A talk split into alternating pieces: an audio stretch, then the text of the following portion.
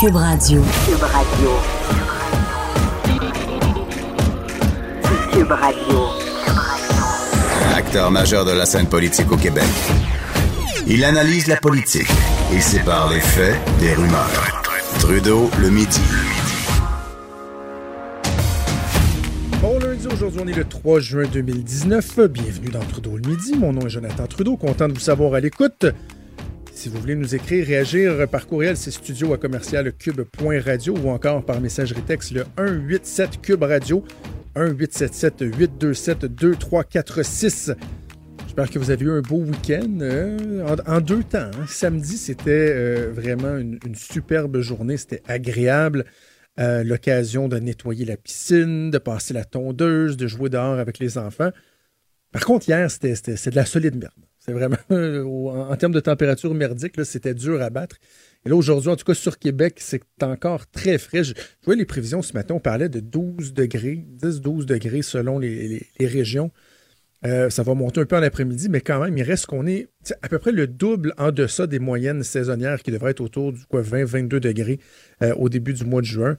Euh, donc, ça continue à être difficile, mais on a l'impression qu'il faudra s'y faire, hein, que l'été risque d'être pas mal euh, d'aller en ce sens-là au niveau de la, température. Euh, avant qu'on aille plus loin, juste vous dire, il y a euh, un confinement en ce moment, une intervention policière, ça se passe dans la région de Québec à l'école de Rochepelle.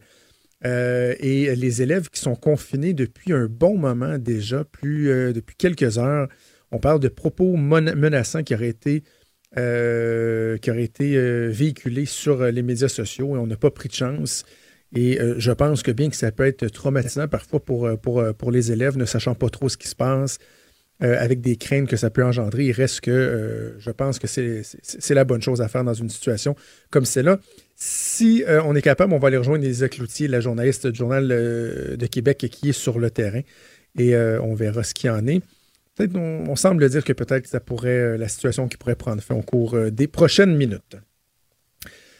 Sinon, dans l'actualité aujourd'hui, un rapport euh, important qui est officiellement rendu public, qui a été pas mal coulé là, au cours euh, de la fin de semaine, mais officiellement, c'était ce matin à partir de 9 h, une longue cérémonie euh, d'une durée de deux heures en compagnie du premier ministre du Canada, Justin Trudeau. Donc, qu'on dévoilait. Ah, on me dit qu'Élisa est là. Alors, avant de passer à autre chose, on va y aller tout de suite. Elisa Cloutier, donc, du Journal de Québec, qui est en ligne. Bon midi, Elisa. Oui, allô, bon midi. Euh, Elisa, qu'est-ce que tu peux nous dire sur ce qui s'est passé, la chronologie des, événements depuis ce matin à l'école de Rochebelle? Ben, oui, c'est ça. Ben, rapidement, en fait, là, ce qu'on vient de nous confirmer à l'instant, il y a environ euh, cinq minutes, là, c'est que c'est terminé. Il y a eu euh, une arrestation là-dedans. C'est un jeune homme qui a été arrêté, un jeune homme d'âge mineur, et puis il aurait proféré des menaces, lui, via les réseaux sociaux à une élève de l'école Rochebelle. Ça s'est passé hier soir. Finalement, euh, bon, on a retracé euh, le jeune homme. Mais pendant tout le long de l'enquête, si on veut, les jeunes de l'école Rochebelle, les quelques 600 élèves étaient consignés à l'intérieur de l'école. Mais là, tout le monde a pu sortir. Là, c'est euh, terminé finalement. OK. Est-ce qu'on sait, euh, bon, pour la suite des choses, est-ce qu'on a annoncé si euh, euh, il va avoir levé des classes? Est-ce qu'il y aura un soutien pour les élèves? Parce que je dis juste avant qu'on te parle, Elisa, que bon, il y a des gens qui vont dire est-ce qu'on va est-ce qu'on est trop prudent dans une situation comme celle-là? Parce qu'il peut y avoir des conséquences, des élèves qui vont peut-être être traumatisés. Est-ce qu'on sait, par exemple, s'il n'y aura pas un, soutien de faire de faire aux élèves? J'ai pas cette information-là, mais je peux vous dire en fait que bon, euh, les élèves euh, pouvaient circuler quand même à l'intérieur de l'école, étaient dans leur classe, euh, puis on en voit plusieurs sortir là, puis ça, ça semble ça, semble bien se dérouler pour l'instant, mais probablement effectivement là que, que, que s'il y en a qui ont, qui ont eu des, des problèmes avec cette situation-là pour être rencontrés, puis on nous a confirmé que la personne en tant que telle qui a reçu les menaces, ben elle était sécurisée puis a été rencontrée par les policiers là. Bon, ben parfait. Merci beaucoup, Elisa, d'avoir pris le temps de nous parler. Ben, ça me fait plaisir.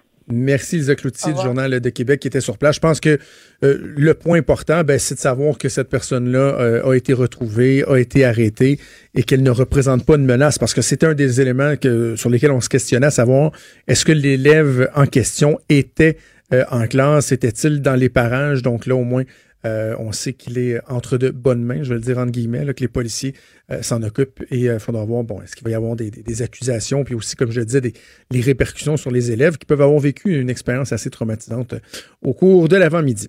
Donc, je disais ce matin, dévoilement du rapport d'enquête, l'enquête nationale sur les femmes et les filles autochtones disparues et assassinées.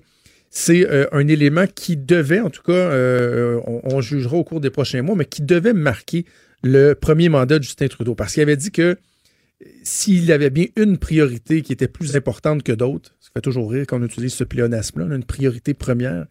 Euh, dans les faits, une priorité devrait toujours être prioritaire, mais bref. La réconciliation avec les Autochtones, ça faisait partie vraiment des, euh, euh, des axes principaux du mandat de Justin Trudeau. Et finalement, cette enquête nationale-là aura été parsemée d'embûches. Il y a eu des démissions en cours d'enquête. Les gens ne s'entendaient pas sur le mandat. Finalement, alors que ça devait être. Je ne remets pas en question le, bien fondé des intentions de Justin Trudeau, mais alors que ça devait être une pierre d'assise de son mandat, finalement, c'est devenu plus un caillou dans son soulier au cours de, son mandat. Et là, on dépose euh, les, euh, les, recommandations, les conclusions. Ce qui retient beaucoup, beaucoup euh, l'attention depuis deux jours, c'est cette notion de génocide planifié.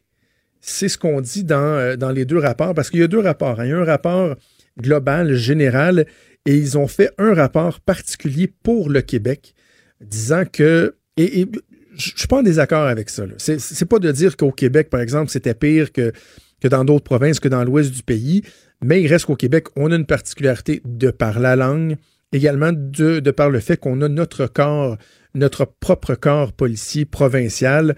Donc, étant donné que ces rapports-là souvent se penchaient sur comment on a, on a, géré, on a traité ces disparitions, ces euh, assassinats au niveau policier, ben, qui est une, portion plus québécoise, j'ai pas de problème avec ça. Mais bref, sur la, notion de génocide planifié, je trouve ça très dommage. Et s'il y a un texte à lire là-dessus, c'est Yves Boisvert dans la presse ce matin qui, euh, qui est fort éloquent parce que moi, je dénonce souvent les extrêmes. Vous, êtes commencé, vous commencez à être habitué à, m'entendre euh, avoir ce discours-là. C'est-à-dire, c'est donc difficile, on dirait, d'apporter des nuances, d'avoir un discours euh, euh, balancé.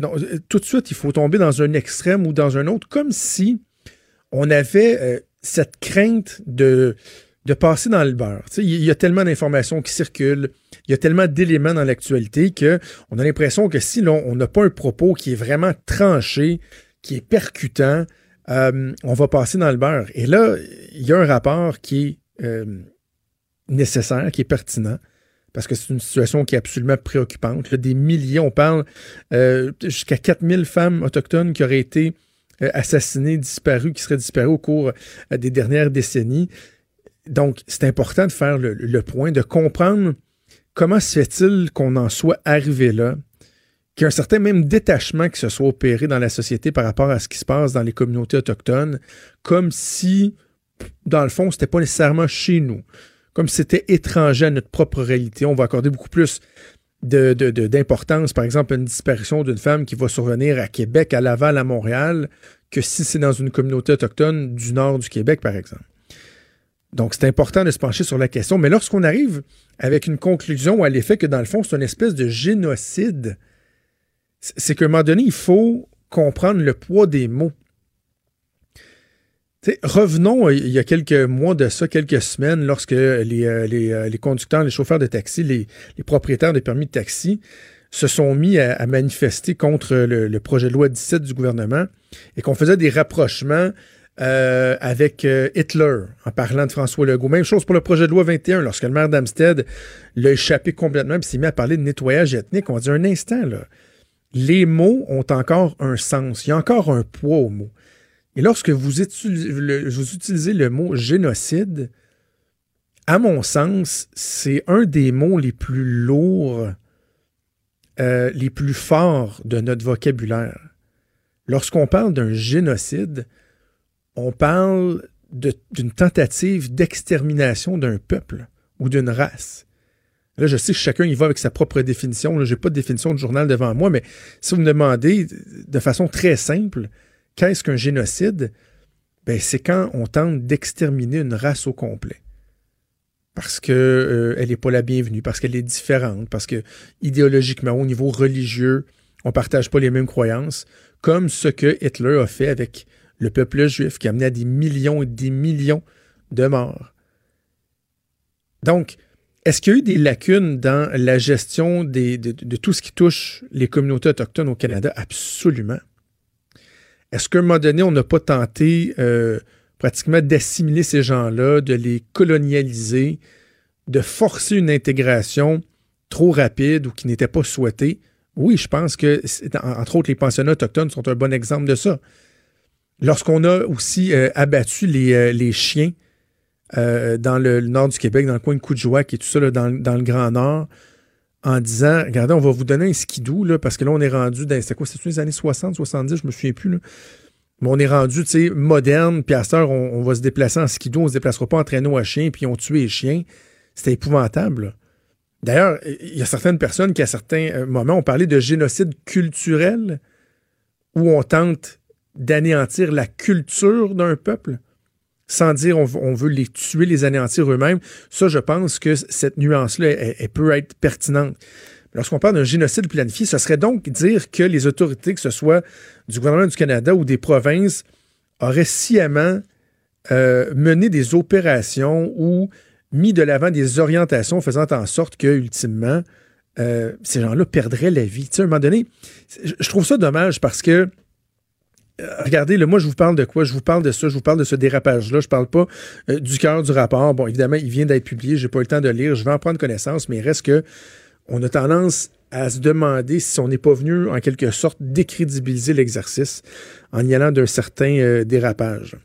Noté aussi qu'on on va être très, très, très rassembleur. Hein. là, on est rendu. On a, longtemps, on parlait de la communauté LGBTQ. Là, dans ce rapport-là, on parle des de la violence subie par les femmes, les filles et les personnes de E-L-G-B-T-Q-Q-I-A.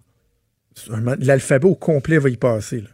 L'alphabet au complet va y passer. C'est parce que, un, moment donné, on vient qu'on perd le fil. À qui on s'adresse exactement? On finit par, euh, par euh, perdre le fil. Juste un petit mot avant d'aller en pause pour vous dire que la session intensive qui commence à l'Assemblée nationale, on aura assurément l'occasion d'y revenir au cours des prochains jours, mais ça va être deux grosses semaines de politique où le gouvernement de François Legault va tenter de faire avancer de faire adopter euh, les projets de loi 9 sur l'immigration, le projet de loi 21 sur la laïcité. D'ailleurs, le projet de loi 21, aujourd'hui, on devrait procéder à ce qu'on appelle l'adoption du principe, ce qui va nous mener à la commission parlementaire où là, vraiment, ça risque de s'entrechoquer au niveau euh, politique, euh, où on va étudier article par article ce projet de loi-là. Et là, je vous le dis, la grande partie politique à suivre au cours des deux prochaines semaines, ben, ça va être cette espèce de partie de poker-là qui a commencé depuis deux semaines. Elle a commencé lorsque euh, il y avait les consultations particulières sur le projet de loi 21. Et souvenez-vous, François Legault qui avait évoqué la possibilité de faire appel à un baillon si les partis d'opposition refusaient de collaborer. Et c'est Hélène David, la députée libérale, qui avait dit en entrevue à Mario Dumont, la première fois qu'elle l'a dit, s'il faut, nous, on est prêt à siéger tout l'été. On va siéger tout l'été là, pour que ça se fasse et que ça se fasse comme il faut. Parce qu'elle, dans le fond, elle veut forcer le gouvernement à adopter un baillon, puis pour dire regardez ça, nous, on était prêts à faire notre travail de parlementaire. Mais là, François Legault, aussi, il a, il a calé le bluff là, en disant euh, nous, on est prêts. Là. On va siéger une semaine ou deux de plus. Donc, la session qui doit se terminer le 14, est-ce que on va prolonger ça pour la semaine du 17. Est-ce qu'on va revenir euh, la semaine euh, suivant la Saint-Jean, avant la fête du Canada? Vous le dis, là, euh, ce serait très surprenant. Parce que j'en ai déjà glissé un mot, là, lorsque la session est finie. La plupart des députés ont des vacances de prévues, ils ont des enfants qui les réclament, qui les ont pratiquement pas vus pendant plusieurs semaines. Et donc, ça se peut que finalement la pression soit assez forte à l'intérieur des différents caucus pour que finalement, on, laisse aller ça. On laisse aller. D'autant plus que les libéraux n'ont rien à gagner. Les libéraux n'ont rien à gagner à laisser traîner ça parce que on parle de deux projets de loi au niveau de l'immigration, au niveau de la laïcité, où l'appui de la population est très, très, très fort, et ce depuis longtemps. Il n'y a pas d'essoufflement, même si euh, on a parlé pas mal de, de, la baisse des seuils, des signes religieux. il n'y en a pas d'essoufflement. Donc, pour un parti politique, les libéraux qui veulent se réapproprier toute la question du nationalisme. Hein, depuis quelques semaines, ils parlent beaucoup de ça. nous autres, on est tellement nationalistes. Ben, finalement, d'aller se battre contre deux projets de loi qui sont très, très, très euh, au niveau du sentiment nationaliste. Par exemple, les valeurs communes, qu'on a l'ouverture à l'immigration, l'ouverture aux autres religions, mais qu'il y a certaines valeurs qui sont de base, par exemple l'égalité entre hommes et femmes, euh, la laïcité de l'État, etc.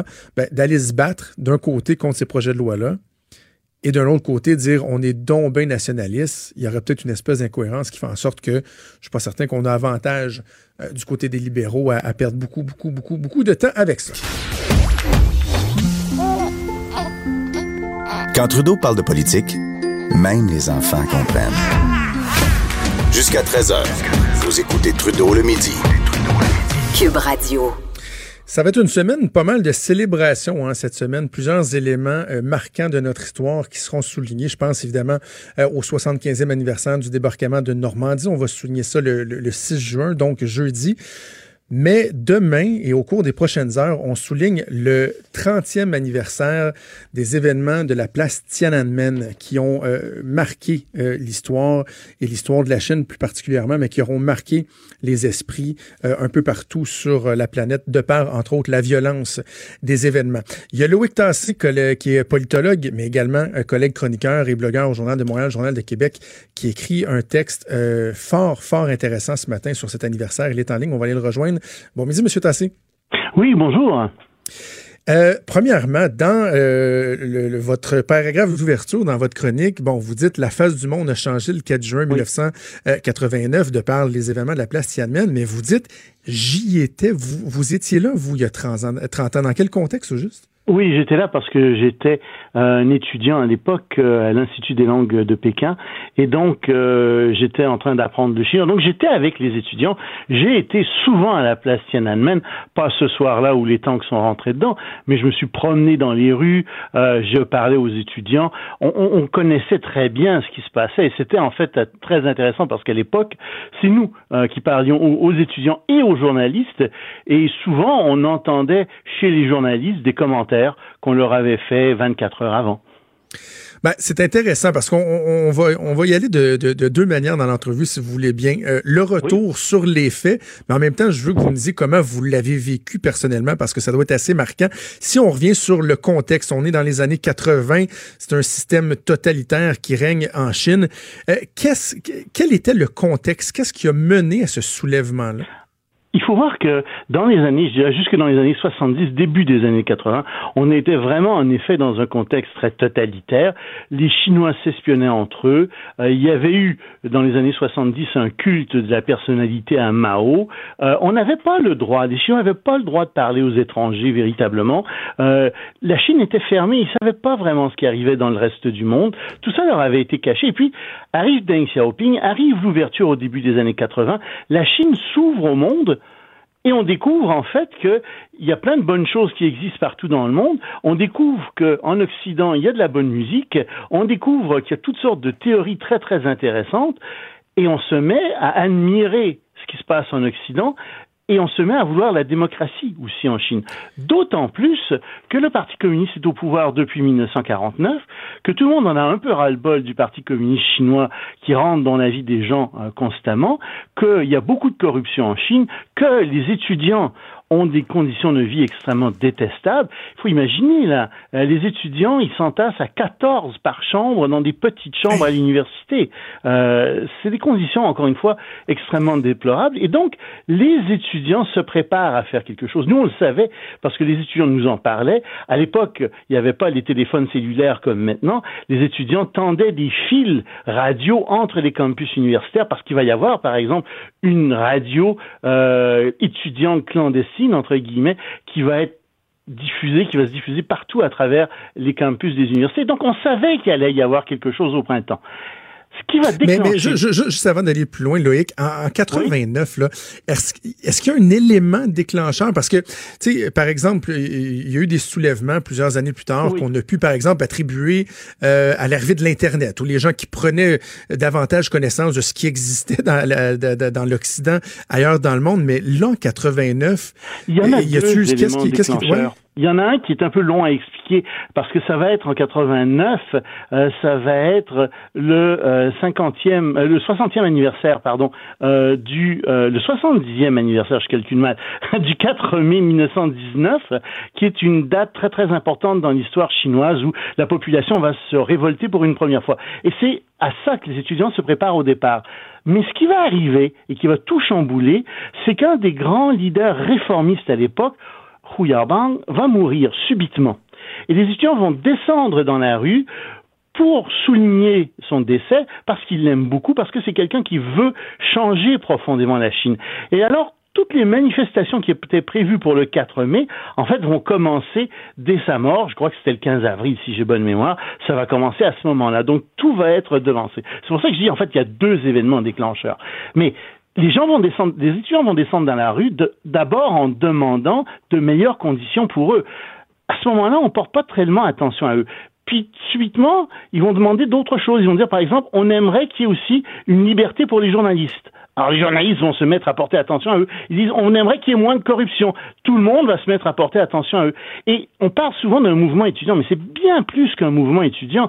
En fait, ça part d'un mouvement étudiant, soit, mais ça va s'étendre très rapidement à toute la population. Il va y avoir des manifestations auxquelles j'ai participé à Pékin, où il y a des millions de personnes qui défilent dans les rues, et sur les trottoirs, on a de chaque côté cinq rangées de personnes qui regardent. La population est hmm. entièrement du côté de ce mouvement de réforme, et en fait, on s'aperçoit que la population, ce qu'elle demande finalement, c'est le départ du Parti communiste chinois, en tout cas qui est une réforme suffisante pour avoir la démocratie. C'est ça qu'on veut à ce moment-là à Pékin. Mais donc, c'est impressionnant de savoir que c'est ça, les, les, élèves avaient des, euh, des revendications pour eux, pour leurs conditions, mais ça a été eux les premiers aussi à élargir euh, sur la liberté de presse, sur la démocratie, etc. Et là, le, le, reste de la population a suivi. Oui, et il faut voir aussi qu'à l'intérieur du Parti communiste, il y avait deux camps. Il y a un camp, il y avait un camp conservateur avec Li Peng qui voulait rien savoir, qui voulait que la Chine continue, retourne même à une Chine stalinienne, dure, très communiste. Et il y avait le camp, justement, auquel appartenait Hu Yarbang, qui est mort, euh, qui voulait, lui, libéraliser encore plus la Chine, qui voulait que la Chine se transforme en quelque chose d'assez démocratique. Donc, cette opposition, euh, dans la, ce mouvement de libération, il n'était pas seulement dans la population, il était aussi à l'intérieur du Parti communiste chinois. Là, le, Parti communiste euh, a, eu, a eu très, très peur, un point tel où, à un moment donné, ils ont carrément demandé à l'armée d'intervenir, l'armée qui a refusé. Oui, parce que tout le monde euh, manifestait contre le Parti communiste. Euh, C'était rendu que les fonctionnaires ne travaillaient plus. Euh, J'ai vu des manifestants du ministère des Affaires étrangères manifester. Euh, c'est assez profond là quand c'est rendu là. Alors ils ont demandé à l'armée d'intervenir. Ils ont décrété la, loi martiale et ils ont demandé à l'armée d'intervenir. L'armée n'est pas intervenue.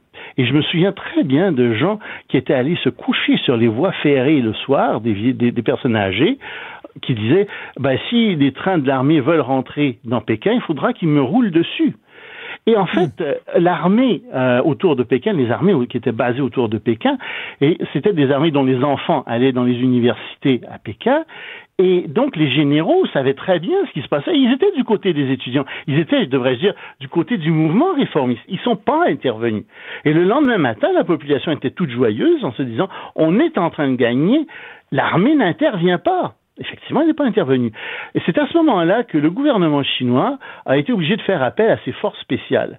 Ça, ce sont des gens euh, qui, ce sont des forces qui sont euh, que, tout pays a. Hein. C'est pas que des Chinois qui ont ça, mais ce sont des gens qui sont euh, pour faire image, entraînés à, qui pourraient tuer leur mère sans, cligner des yeux, là, euh, c'est vraiment des forces euh, hyper entraînées. Et ces gens-là, ce sont eux qui sont rentrés dans Pékin les premiers, ce sont eux qui ont, sont rentrés dans Pékin et qui ont été vers la place Tiananmen. Mais il faut savoir que Pékin était barricadé à l'époque. Il y avait à tous les carrefours des barricades, pas seulement à la place Tiananmen, mais il y avait des barricades euh, qui étaient faites avec des autobus.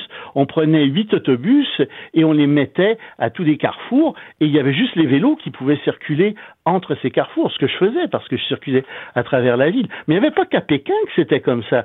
C'était comme ça dans presque toutes les grandes villes en Chine. Donc le mouvement était vraiment très très profond et le gouvernement chinois, encore une fois, le Parti communiste chinois, pensait vraiment qu'il risquait de perdre le pouvoir. Malheureusement, l'armée va rentrer là-dedans, va foncer dans le tas et effectivement va nettoyer la ville. Ça va prendre, euh, ça va prendre quelques jours tout de même. Je me souviens qu'à l'époque, on, a été évacué de Pékin parce qu'on craignait qu'il y ait une guerre civile, parce que les photos satellites montraient que les armées autour de Pékin s'apprêtaient à attaquer les forces spéciales qui étaient à Pékin ça. même. C'était ma question, ça, étant donné que l'armée avait refusé d'intervenir. Est-ce qu'à un moment donné, on a cru que l'armée pourrait carrément combattre les forces d'intervention spéciales? Il y a eu cette crainte-là, c'est ce que vous me dites? Il y a eu cette crainte-là. Et il y a eu cette crainte-là, d'autres d'autant plus que à Tiananmen même, on avait déposé des, des, des missiles nucléaires à tête nucléaire. On se disait, mais qu'est-ce que ça vient faire là?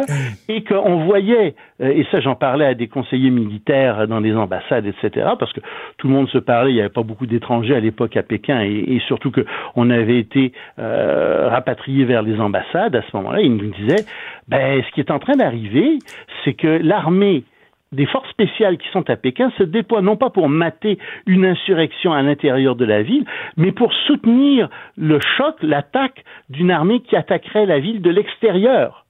Et c'est pour ça, encore une fois, qu'on a été, que les étrangers ont été évacués à l'époque, parce que l'analyse qui était faite était qu'il allait y avoir un conflit armé entre deux factions de l'armée. Heureusement, ça n'a pas eu lieu. Heureusement, l'armée a, réussi à s'entendre, enfin, le gouvernement a réussi à s'entendre avec l'armée. Mais euh, à partir de ce moment-là, le Parti communiste chinois a pris deux décisions qui ont eu un effet extraordinaire. Enfin, ça va se révéler comme ça dans le temps. D'abord, on va avoir une ouverture économique, oui. Le gouvernement continue à contrôler l'économie, mais euh, euh si vous voulez, on continue à, moderniser l'économie chinoise, mais politiquement, à partir de ce moment-là, il n'y a plus aucune réforme qui est jamais envisagée, et plus que ça, on va tuer dans l'œuf toutes les critiques contre le Parti communiste et le gouvernement chinois. Et donc, c'est pour ça que 1989 est une date extrêmement importante dans l'histoire de la Chine et du monde. C'est que si ça avait eu lieu peut-être après la chute de l'Union soviétique, peut-être que la Chine euh, serait devenue une démocratie et on n'en serait pas où on en est actuellement en Chine, c'est-à-dire avec un pouvoir qui est en train de redevenir totalitaire parce qu'il y a une surveillance des citoyens qui est de plus en plus forte avec les ordinateurs. On, on, les surveille 24 heures sur 24, 7 jours sur 7. Ça commence tranquillement à ressembler sous nos yeux à la Corée du Nord, ce qui est terrible. Et donc on en serait dans une autre situation. Le monde aurait complètement changé. Euh, et, et, et, la Chine peut-être serait une démocratie si euh, ça avait eu lieu un peu plus tard dans l'histoire. Ce que je trouve particulier avec Tiananmen, c'est que euh, lorsqu'on parle d'anniversaire, de, euh, lorsqu'on se, se, commémore des, des, événements de notre passé, souvent c'est des événements qui, par exemple, vont nous permettre de nous dire, ben, on, a appris de ces erreurs-là. Mm. Euh, ça a été la fin de, de, de, de, de, de périodes atroces comme les guerres, la chute du mur de Berlin, etc. Mais de la place Tiananmen, est-ce qu'il y a des éléments positifs, positifs qui en ressortent parce qu'on se dit ça avait donné, ça, ça le goût d'avoir de l'espoir, des jeunes qui se mobilisent, qui, qui font face au pouvoir, mais finalement ils se sont fait écraser, puis encore aujourd'hui les répercussions euh, se font bien sentir. Oui. Oui, du point de vue euh, du Parti communiste chinois, eux vont dire que c'est une excellente chose. Parce qu'ils regardent l'Union soviétique et ils disent bah, la Russie n'est plus que l'ombre d'elle-même, hein, c'est sûr. Ils ont de graves problèmes, ils ont souffert beaucoup. Imaginez ce qui serait arrivé si la Chine n'était passée par là. Euh, possible que économiquement ils aient souffert. C'est vrai que euh, en Russie euh, c'est pas drôle tous les jours non plus. Euh, c'est bien vrai. Et dans ce sens-là, pour eux, c'est positif ce qui s'est passé à Tiananmen. Mais de notre point de vue, du point de vue de la démocratie, c'est pas du tout positif euh, ce qui s'est passé là. Euh, ça montre que on a écrasé encore une fois euh, dans le sang un mouvement qui était démocratique.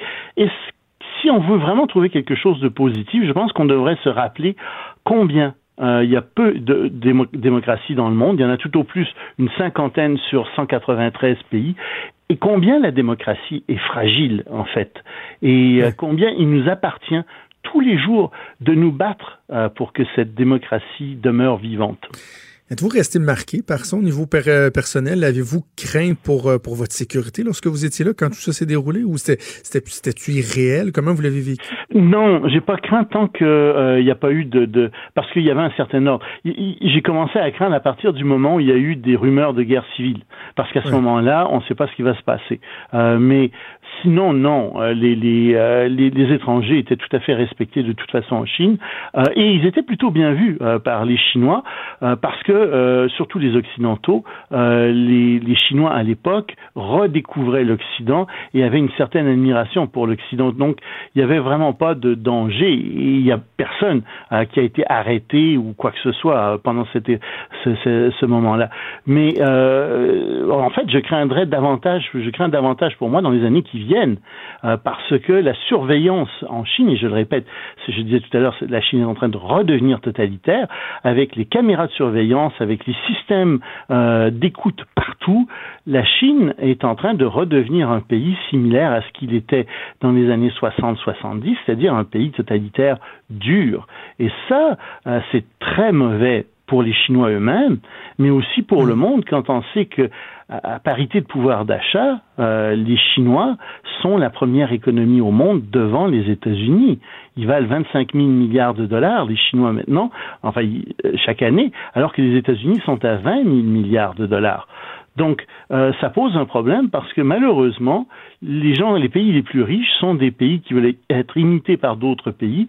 Et il est certain que d'autres pays vont vouloir imiter le système le Modèle, Oui, et d'ailleurs, ils sont en train d'exporter à travers le monde toutes sortes de systèmes de surveillance des populations.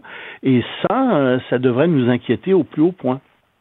Oui, entre autres, qui s'apparente à, ce qu'on voit dans la série euh, Black Mirror sur Netflix, où on vient carrément coter les gens, puis d'avoir un système social parallèle euh, basé sur euh, la réputation des gens, l'observation, et chaque fait et geste est étudié. Là. Oui, ils ont une cote. Chaque personne va recevoir. À partir de 2020, on va étendre le système. Il, est déjà dans une cinquantaine de grandes villes en Chine, mais on va l'étendre à toute la Chine. Chaque personne va recevoir une cote politique, exactement comme les gens ont des cotes de crédit quand ils mm. vont à la banque, et ça va être sur 800 points. Et euh, selon ce que vous dites, si vous visitez vos parents assez souvent, vous avez des points. Euh, si vous traversez au bon endroit la rue, vous avez des points. Euh, si vous vous tenez avec les bonnes personnes, vous avez des points. Mais si vous écoutez une entrevue avec Loïc assez, ben là vous risquez de perdre des points. si vous, euh, alors, si vous vous tenez avec des personnes, des, des, des, personnes qui qui sont qui ont des des cotes plus basses que vous, hop, vous perdez des points. Euh, et donc, euh, il y a toutes sortes de, de, de, de, cette surveillance fait en sorte que les gens qui ont peu de points euh, ne peuvent plus prendre maintenant euh, l'avion ou le train, ne peuvent pas ne peuvent pas nécessairement même aller au cinéma, etc. Tandis que ceux qui ont une bonne cote de crédit politique peuvent avoir des taux bancaires qui sont meilleurs que ceux des autres. Quand ils montent dans, quand, ils prennent l'autobus, ils ont des rabais de 50% sur leur billet d'autobus, etc. Mais tout ça, c'est une façon de contrôler la population qui est assez détestable, et parce qu'effectivement, ça veut dire que vous pouvez plus critiquer le gouvernement, vous pouvez pas critiquer euh, le parti. Pas... Et il n'y a pas d'opposition qui est possible non plus au gouvernement. On comprend bien que c'est ça qui est en train euh, de se produire en Chine. Loïc Tasson, on peut vous lire régulièrement dans le Journal de Québec, Journal de Montréal. Merci de nous avoir parlé ce midi. C'est un plaisir. Au revoir. Merci. Avec Loïc Tasson, on parlait des 30 ans des événements de la place Tiananmen. Cube Radio. Cube Radio, autrement dit. Trudeau, le midi. Jean-Denis Garon est chroniqueur argent au Journal de Montréal, également professeur au département des sciences économiques à l'École des sciences de la gestion de l'UCAM. Bon midi, Jean-Denis. Salut, comment ça va? Ça va très bien, merci. Content de te recevoir euh, cette semaine encore. Euh, dans le journal, tu as pondu une chronique qui s'intitule Pendant qu'on chouchoute Netflix et tu nous parles de, de, de, de d'un changement de, d'influence politique au niveau de l'Union européenne qui a de quoi peut-être faire euh, frissonner les, euh, les gens, les, les GAFA, les gens de la Silicon Valley. Oui, bien sûr. Bien évidemment, j'utilise euh, j'utilise Netflix dans le titre parce que Netflix, euh, chez nous, c'est devenu un peu un symbole de ben non seulement d'une compagnie dont on a à la forcer pour qu'elle paye ses taxes, mais en plus aussi de la connivence avec les gouvernements pour parfois qu'elle ne les paie pas. On se rappelle tout l'épisode de Mélanie Joly. Puis moi, ce qui me frappait, c'est que, bon, il y a quoi, à peu près deux semaines, il y a eu une élection. on a renouvelé le Parlement européen. Puis il y a eu un changement si tu veux, majeur dans la composition du Parlement européen, puis c'est le suivant, c'est que d'habitude, il y a deux grands partis traditionnels euh, qui obtiennent la majorité des voix. Puis cette année, on a l'équivalent, bon, j'exagère un peu dans les propos, l'équivalent d'un gouvernement minoritaire où un troisième groupe euh, a pris un peu la balance du pouvoir. Et ce troisième groupe-là est dirigé par euh, une dame très intéressante. La dame, c'est une Danoise. Son nom, c'est Margrethe Vestager. et c'est une dame qui, depuis 2000, donc c'est une ancienne ministre de l'économie euh, euh, au, Danemark, une ancienne politicienne, et c'est une dame qui, depuis 2014, euh, est commissaire européenne à la concurrence. Et cette dame-là, contrairement à ce que beaucoup de pays ont fait, cette dame-là, d'abord, fait preuve de beaucoup de courage politique, et elle a servi plusieurs leçons aux compagnies, dont, notamment de Silicon Valley, dont euh, les gouvernements ont, les, ont, le plus peur. Tu parles de Google, tu parles d'Apple, mhm. tu parles aussi, pas juste les... Euh, tu parlais des GAFA, là, les grandes compagnies technologiques, euh, Starbucks pour le café, mais aussi même à Gazprom, la gazière, la ben gazière russe. C'est une dame qui sait, on va le dire de façon simple, elle s'est attaquée au monopole. Mais s'en prendre à Gazprom, c'est, ça peut être un enjeu pour ta propre sécurité carrément. ben, s'en prendre à... Tu sais, s'en prendre à des géants, puis on donnera, on donnera euh, quelques exemples là, oui, oui, euh, très bons euh, de ce que cette dame-là a fait. Mais tu sais, tu t'en prends à des géants, là, juste avant qu'on aille dans le croustillant, Google, c'est 89 du, de part de marché mondial dans les moteurs de recherche. Eh. tu parles de Amazon. Amazon, c'est 10% de tous les achats en ligne en valeur sur Terre cette année. Facebook, c'est euh, le deux tiers de tous les réseaux, de, toutes les inscriptions sur les réseaux sociaux. Twitter, c'est 8,2% Facebook, cette année, ils ont une mauvaise année. Ils sont passés de 75 à 66. Tu t'attaques à des géants quand tu t'attaques à ces gens-là. Donc, euh, et, euh, et donc, c'est une femme qui a fait preuve de beaucoup de courage politique. OK, résume-moi, c'est quoi le problème avec ces, compagnies-là? Dans le fond, parce qu'on dit tout le temps, bon, les impôts, les impôts, c'est qu'eux vont, vont, vont mettre sur pied des stratagèmes qui vont faire en sorte que dans tous les pays où ils opèrent, ils vont payer un minimum, voire carrément pas d'impôts euh, en, sol, euh, par exemple, canadien ou en sol euh, anglais. C'est ça le, le, nœud du problème. Mais tu sais, le, le principe de base en économie, c'est que le libre marché, il fonctionne bien quand les compagnies sont relativement petites. Mettons que toi, tu trouves, une compagnie là, de, de, fruits et légumes, puis tu vends des pommes. Tu vas aller voir, par exemple, Métro puis IGA, puis ils vont te dire c'est quoi le prix des pommes. tu vas dire, fair enough, je leur vends mes pommes à ce prix-là, parce que tu es petit. Mais quand tu atteins euh, cette grosseur de compagnie-là, tu atteins une taille qui te permet de changer les prix d'imposer tes prix, de tuer la concurrence, par exemple. L'exemple de, Starbucks que je donne dans ma chronique de ce matin dans le, Journal de Montréal et, de Québec, c'est, un très bon exemple de ça. Tu une compagnie, c'est Starbucks euh, Europe, qui est basée aux Pays-Bas. Bon, Starbucks Europe, elle décide qu'elle veut payer moins d'impôts. Qu'est-ce qu'elle fait? Bien, elle se fabrique une coquille fiscale euh, de la façon suivante. Donc, Starbucks a une filiale qui est située au Royaume-Uni. Bon. Au Royaume-Uni, les impôts sont plus bas qu'aux Pays-Bas. Donc, ce que Starbucks fait, c'est qu'elle paie des frais à sa propre filiale au Royaume-Uni. Donc, des frais, tu sais, quand tu paies des frais, ce que ça fait, c'est que ça augmente tes dépenses, ça réduit tes profits, puis ça ben diminue ton impôt. Puis, qu'est-ce que tu penses? qu'est-ce que tu penses que Starbucks euh, Europe payait? Comme service. C'est ça. Écoute, je trouve ça délicat parce qu'on est collègues dans le même média, mais je, déteste de dire ça en nombre, mais je pense que tu as fait une erreur dans ta chronique parce que tu as écrit que Starbucks a payé juste 15 pièces et 60 en 14 ans d'impôts. J'imagine que c'est une grosse erreur. non, non, c'est une erreur. Ça, c'est 15 millions. C'est 15 millions. Donc, ah, ah regarde, ce que j'ai dit dans la chronique, c'est que Starbucks, là, ils ont, eu une très mauvaise réputation fiscale parce qu'en 2012, il y a eu un scandale. Les gens ont fait de la comptabilité. Ils se sont rendus compte que Starbucks, en 14 ans, avait payé à peu près 15 millions en équivalent de dollars canadiens d'impôts. OK, OK. C'est à peu près. Je pensais, Pour de vrai, je pensais que c'était ridicule un point tel qui avait payé 15$. Mais ben, entre nous deux, entre 15 puis 15 millions ben, pour une compagnie de cette grosseur-là, on parle, on parle d'une ordre de grandeur. c'est des milliards et des milliards et des ben, milliards de profits. Là. Fait que Starbucks payait sa propre filiale en Grande-Bretagne, puis a payé une fortune pour l'expertise de sa filiale en torréfaction de café. Pense à ça. Fait que là, elle se faisait charger une fortune par sa filiale, ça augmentait ses dépenses aux Pays-Bas, ça diminuait ses profits, ça diminuait son impôt à payer. Fait que, tu sais, c'est des stratagèmes fiscaux comme ça que les, euh, que les autorités de la concurrence essaient de dénicher. Est-ce que c'est -ce c'est illégal ou immoral dans les faits? Ben, tu es toujours à la frontière des deux, mais tu sais, il y a un, principe qui dit qu'il faut que tu sois taxé dans le pays où la valeur ajoutée, ou l'activité économique a été créée. L'autre exemple avec Starbucks, ça, c'est, tu vas voir, c'est plus illustratif. C'est Starbucks qui achetait ses grains de café à sa propre filiale en Suisse. Donc, qu'est-ce qu'elle faisait à sa filiale en Suisse? Elle chargeait le, le café à Starbucks Europe beaucoup plus cher que le prix de marché. Donc, Starbucks Europe avait des hmm. dépenses plus élevées, payait moins d'impôts. Puis là, ben, ce que ça faisait, c'est que ça augmentait le profit dans la filiale en Suisse. Puis en Suisse, l'impôt est plus bas. Là, tu te dis, ben, c'est-tu légal?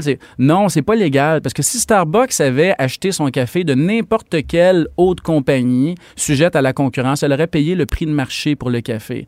Tu comprends? Il y a la question que tu ne paies pas le juste prix, puis ça fait que tu transfères ton profit dans un pays où l'impôt est plus bas. Donc, on doit toujours, le principe, c'est celui-là. On doit être taxé là où la valeur ajoutée, l'activité économique euh, euh, est créée. Il y a eu un, exemple qui est très parlant. Il y a eu la question des de vente de Google. Google vend de la, publicité en France. Donc, c'est la publicité qui est euh, euh, dans les médias français, euh, qui est pour des entreprises françaises. Donc, tu payes Google, Google te fait de la pub. À un moment donné, Google était tanné, ils ont déplacé l'équipe de vente dans un pays où les impôts sont plus bas. Fait que quand tu achetais ta pub, il fallait que tu appelles à l'étranger. Et donc, ce que Google disait, c'était que l'activité économique était maintenant créée à l'endroit où l'équipe de vente était située. Alors, tu déplaçais tout le profit, hautement taxé en France, dans une juridiction étrangère. Puis on va s'entendre là-dessus. Là. C'est relativement euh, intuitif de penser que l'activité économique a été créée, du moins en partie en France. Donc, c'est des types de stratagèmes comme ça. Quand tu ouvres les frontières, ça prend des autorités de la concurrence. Mais aussi, il faut aussi qu'il y ait du courage. Il faut que le commissaire à la concurrence se lève le matin et décide de les écœurer un peu, ces compagnies-là. Mais quand tu dis qu'il y a des gouvernements qui se font complices de ces compagnies-là, qu'est-ce qu'ils ont à gagner? les gouvernements de se priver de, sommes si importantes en, impôts, par exemple? Toi, mettons, c'est une hypothèse, hein. mettons que tu es le gouvernement du Luxembourg. Ouais. Euh, tu appelles une compagnie qui n'a aucune activité chez vous. Puis tu lui dis, regarde, déplace artificiellement tes activités chez nous, viens t'ouvrir un petit bureau, déplace ton équipe de vente, ou vends, tiens, vends le logo de ta compagnie par exemple, le logo de Starbucks, c'est arrivé dans le passé. Vends ça à Starbucks Luxembourg. Puis après ça, là, euh, demande, à tes à tes cafés aux Pays-Bas, en France, en Grande-Bretagne, de payer une fortune pour le logo. Puis là, ça déplace du profit au, euh, euh, au Luxembourg. Puis toi, comme, comme gouvernement du Luxembourg, tu lui dis, je vais vous charger un taux de taxe qui est très bas. Tu comprends? Donc, ce que tu fais, c'est que tu attires de la fausse activité économique, mais tu fais de l'argent parce que tu taxes un peu, tu taxes moins que tes voisins, mais tu taxes quand même un peu. Pour un gouvernement qui attire une compagnie qui crée de la fausse activité économique, même si le taux est bas, ils font quand même de l'argent. C'est ça le problème. C'est que c'est du type de. On appelle ça de la concurrence fiscale qui tire vers le bas. Et là, si tu essaies de régulariser la situation, à un moment donné, eux autres, ils vont dire ben, je vais prendre mes clics puis mes claques puis je vais aller ailleurs. Ben, les compagnies, là, ils sont championnes du monde à faire ça, à faire chanter les gouvernements. Donc, c'est pour ça qu'en Europe, là, la commissaire dont je te parlais tout à l'heure, euh, travaille très, très fort pour essayer de voir où, où se situe l'activité économique, puis comment on peut partir après, après même des, des pays membres. Les, les, pharmaceutiques sont des compagnies qui sont, euh, quoi, c'est des champions poids lourds dans ce type de chantage-là. Euh, si, euh, si tu, votre assurance publique assure pas tel type de médicament d'origine alors qu'un générique qui existe, là, ben on va partir, on va déménager nos centres de recherche ailleurs, etc. Donc, c'est un type de concurrence qui, qui accompagne le libre-échange. Puis si tu veux, c'est euh, le, le côté sombre du libre-échange. Donc, en, conclusion, tu es euh, encouragé par euh, la nomination de, de, de, cette dame, Margrethe Vestager, et t'espères qu'il y a d'autres gouvernements qui risquent d'être inspirés par l'action qu'on pourra voir euh, au Parlement européen. Je pense que ça prend des exemples. Puis je pense qu'elle, c'en est un, puis elle, c'est devenu un symbole. Les autorités américaines, les tribunaux américains, américains présentement s'attaquent à Google, au fait que Google bloque des concurrents, notamment lorsqu'ils vendent de la publicité. Mais je pense que ça prend des figures comme ça qui sont qui, qui laissent pas nécessairement transparaître l'image que bon, c'est des politiciens, sont assis dans leur siège puis ils font leur job, mais euh, qui laissent transparaître l'image de politiciens qui protègent le public, qui protègent nos droits, qui protègent notre pouvoir d'achat, qui nous protègent contre les monopoles. Euh, se faire arnaquer par Apple, c'est pas mieux que se faire arnaquer par des compagnies de construction qui s'arrangent pour fixer les contrats. Là. Hmm. Fort intéressant. Jean-Denis Garon, merci beaucoup de nous avoir parlé. On peut te lire dans le Journal de Montréal, le Journal de Québec. Bonne journée. Merci Jean-Denis, qui est chroniqueur donc Argent Journal, également professeur au département des sciences économiques à l'École des sciences de la gestion de l'UQAM. Trudeau, le midi. Joignez-vous à la discussion. Appelez ou textez. 187 Cube Radio. 1877 827 2346. Je rejoins mon collègue Vincent Dessureau qui est dans notre studio de Montréal. Salut Vincent. Salut Jonathan. Vincent, euh, je parlais avec Jean-Denis Garon de, de, Starbucks euh, qui font euh, des bons cafés vendus à bon prix.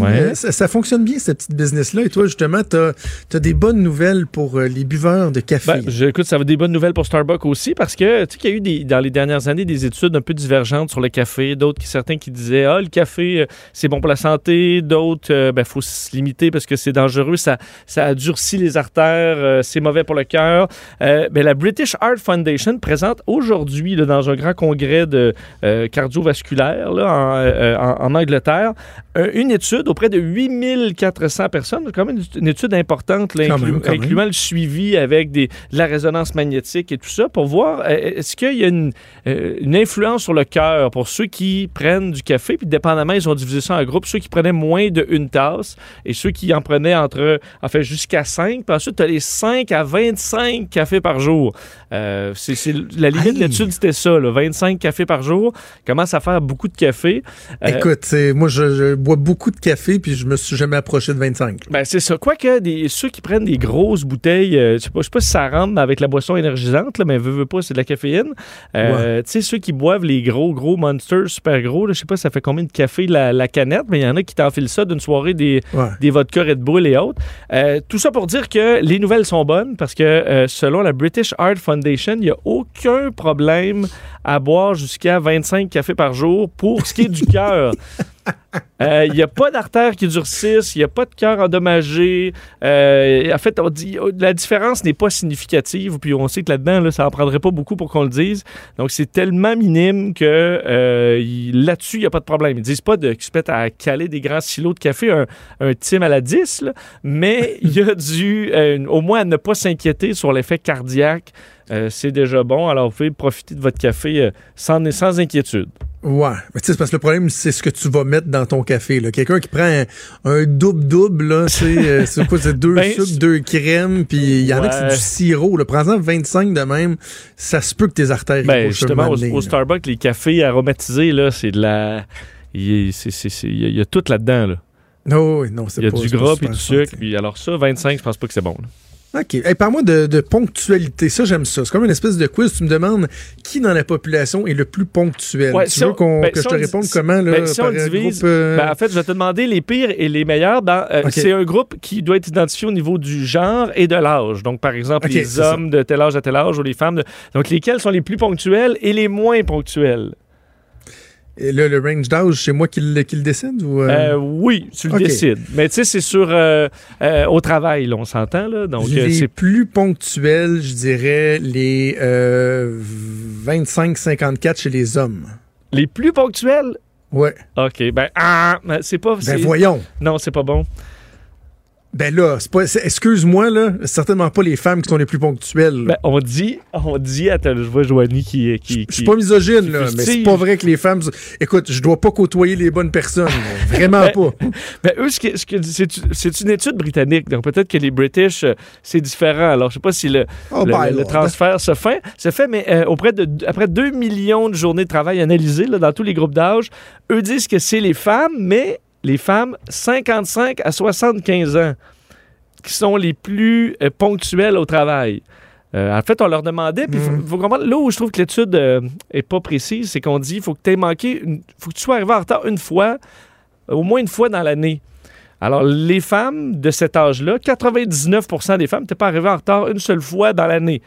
Tandis que ceux qui l'échappaient le plus, c'était les hommes d'entre dans la vingtaine et la trentaine qui, eux, étaient à, 20, à, fait, 76 euh, des, euh, des hommes étaient arrivés en retard au moins une fois dans l'année. Donc, c'est 99% versus 24 euh, mais là, une fois dans l'année, tu dis, ça dépend. Il y a peut-être quelqu'un qui le fait euh, plein de fois, puis peut-être les, les excédents sont, sont pires. Mais en moyenne, c'est 52% des travailleurs qui, euh, dans l'année, sont arrivés en retard au moins une fois. Mais nous, on n'a pas vraiment d'heure d'arrivée. C'est pour ça que c'est dur à dire.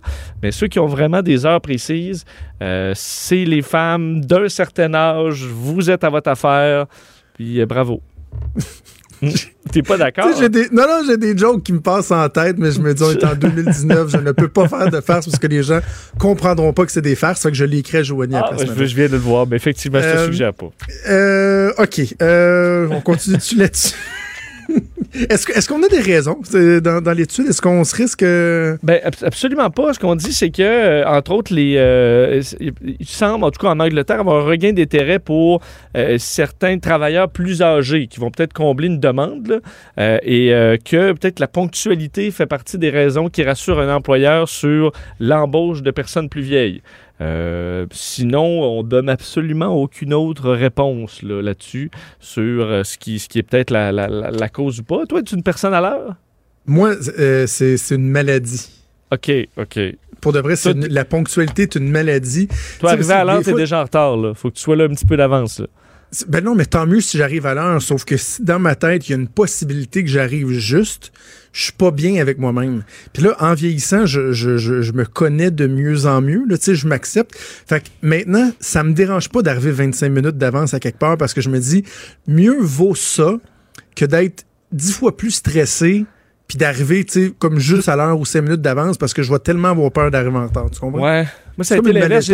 C'est mon côté toc. J'étais comme toi, plus jeune, puis là, on dirait que je me suis devenu plus lousse un peu à ce niveau-là. Parce que je vais toujours, ah je vais toujours, si je suis un peu en avance dans mon planning, mettons, de matin, là, puis là, que je vois que j'ai, bah, j'ai un 15 de, c'est sûr que je, je vais tout éponger jusqu'à ce que je sois dans la marde.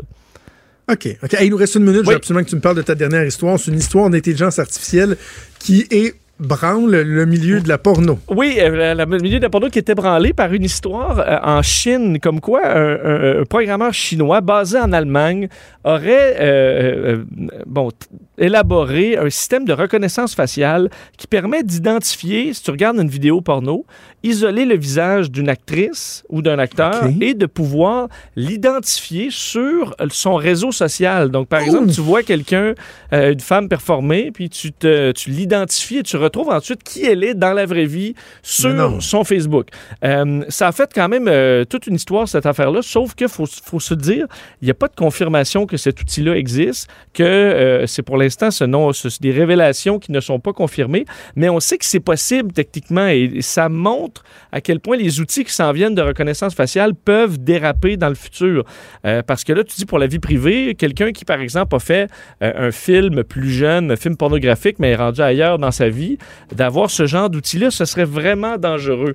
Euh, entre autres, même Pornhub avait déjà développé un système qui permettait d'identifier, par exemple, toi t'aimes telle actrice, mais ça peut t'identifier automatiquement dans d'autres vidéos. Et ça avait été dénoncé par des acteurs et des actrices porno en disant, attention, s'il y a des gens qui sont là contre leur gré là, sur une plateforme, puis qu'ensuite tu peux identifier cette personne-là partout, c'est vraiment des débordements dangereux. Donc, surtout le débat sur l'intelligence artificielle, euh, plus ces outils-là vont être à grande échelle, plus il peut y avoir des dérapages du genre, puis ça. C'est ça. Mais on sait pas si que vous pouviez retrouver la personne sur les médias sociaux juste en tapant son nom d'actrice. c'est souvent pas leur vrai nom. C'est souvent pas son vrai nom de. de, de hey, sur Version, t'écoutes hey, deux heures avec Mario cet après-midi. C'était mon euh, collègue et ami Vincent Desureau. C'est déjà tout pour nous. Bougez pas, il y a Antoine Robitaille qui s'en vient avec là-haut sur la colline. Un gros merci à Joanie, à Véronique et à Hugo. Et on se retrouve demain à midi. Ciao. Cube Radio.